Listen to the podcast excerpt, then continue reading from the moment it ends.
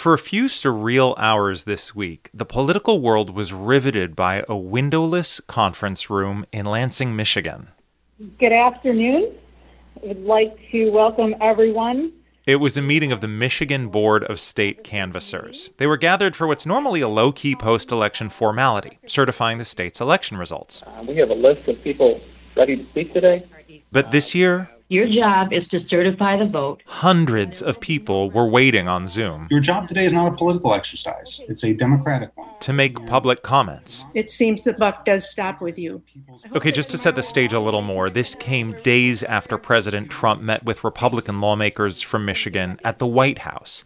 Soon after that, another Republican on the state's four person canvassing board announced he would not vote to certify the results. That alone was pretty unprecedented, since the board is basically required by law to certify. Hey, is there any further discussion? And so, in that windowless conference room in Lansing, if a second board member also voted not to certify, experts feared the deadlock would trigger a series of long legal fights. if there is no further discussion on the motion, Finally, after hours of public comment, it was time to vote. Chair Bradshaw, yes. Vice Chair Van Langevelde, Yes. Ms. Matuzak, Yes. Mr. Shinkle. Madam Chair, you have three aye votes, The one motion- abstention. Three votes to certify, one abstention. The motion does move. Madam Chair. Yes. That vote slammed yet another door in the face of President Trump's efforts to overturn the election results. the dam is broken. It's it's it's coming together. It's a little bit late, but it's it's coming together. That's Michigan Republican Congressman Fred Upton, who spoke to NPR on Tuesday. Hours after his state certified the results, a federal agency in Washington called the General Services Administration officially authorized the use of federal transition funds by President elect Biden. Uh, the election's over. Uh, here in Michigan, uh, the voters spoke. 154,000 vote difference. You know, it's it's time. Consider this it's time for a Biden transition, but as his team digs in to do that work, President Trump is pushing through policy changes and last minute staffing appointments that could complicate things for the incoming administration. From NPR, I'm Ari Shapiro. It's Tuesday, November 24th.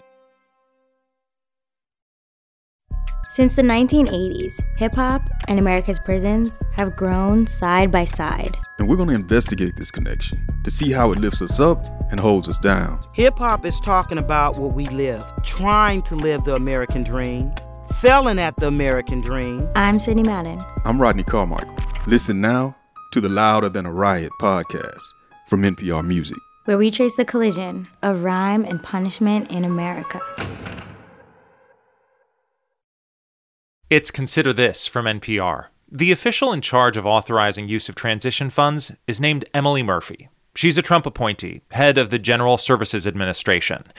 And on Monday night, the president tweeted, I'm recommending that Emily and her team do what needs to be done with regard to initial protocols and have told my team to do the same.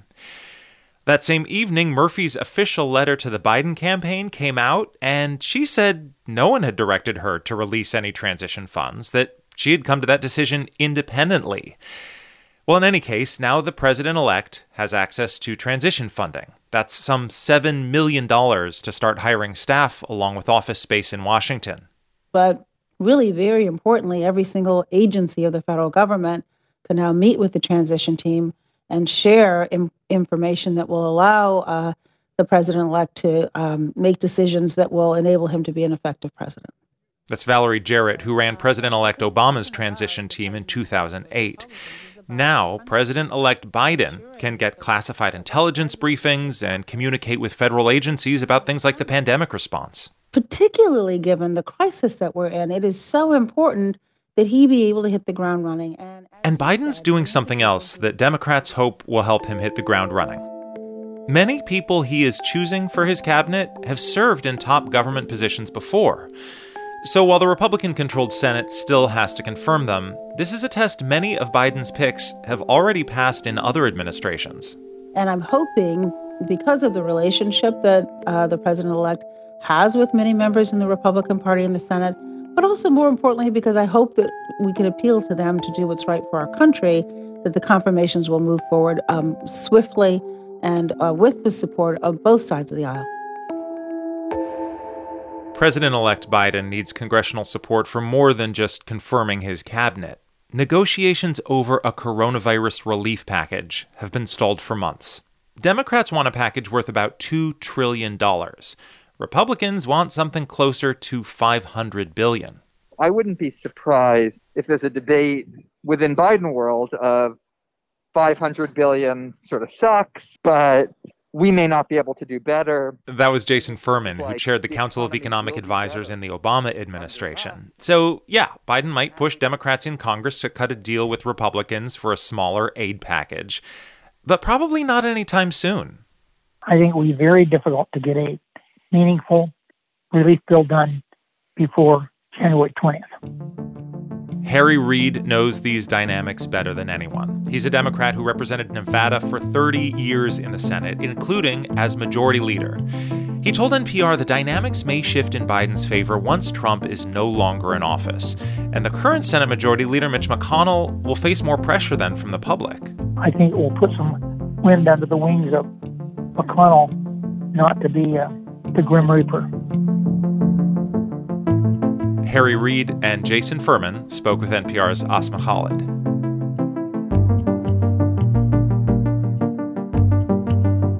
While the Biden transition picks up speed, the current president is in office for eight more weeks.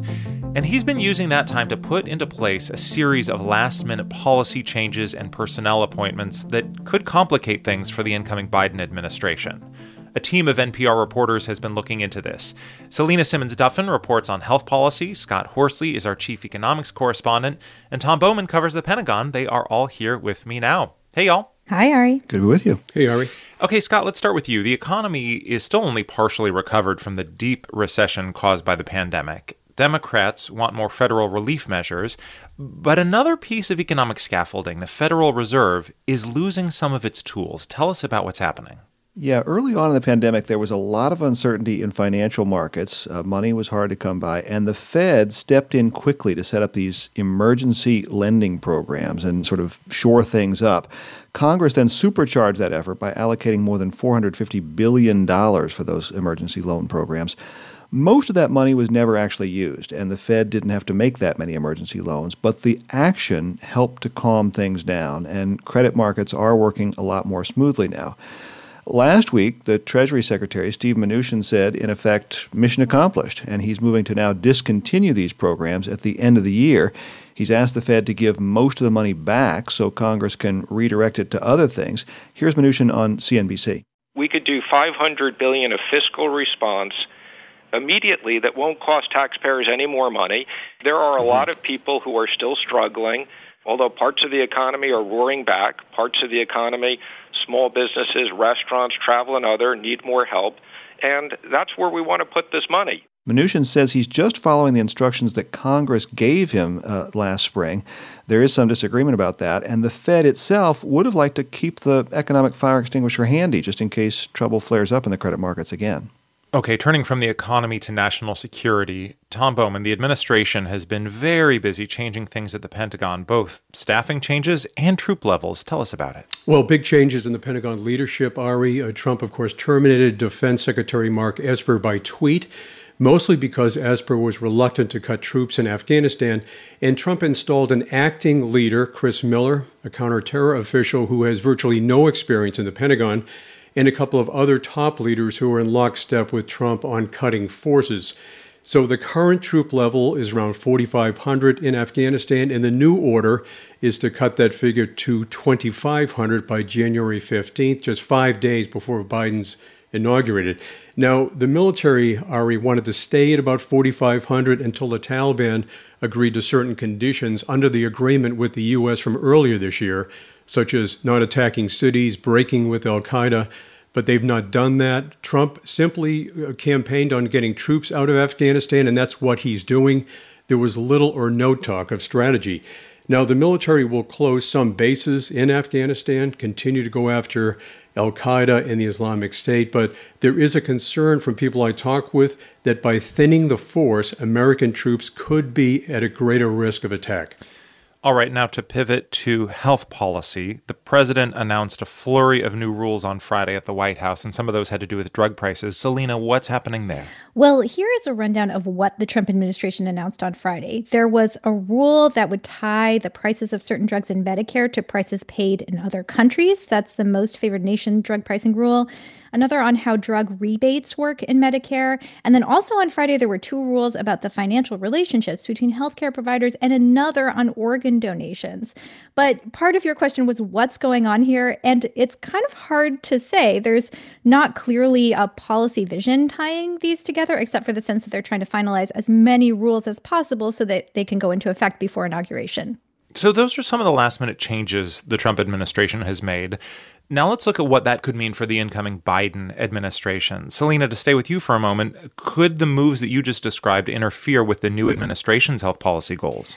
The short answer is yes. Um, this is not what the legislative team wants to be walking into. They'd rather be pursuing their own policy ideas. And you'll remember those include creating a federal public health insurance option, lowering the Medicare age from 65 to 60.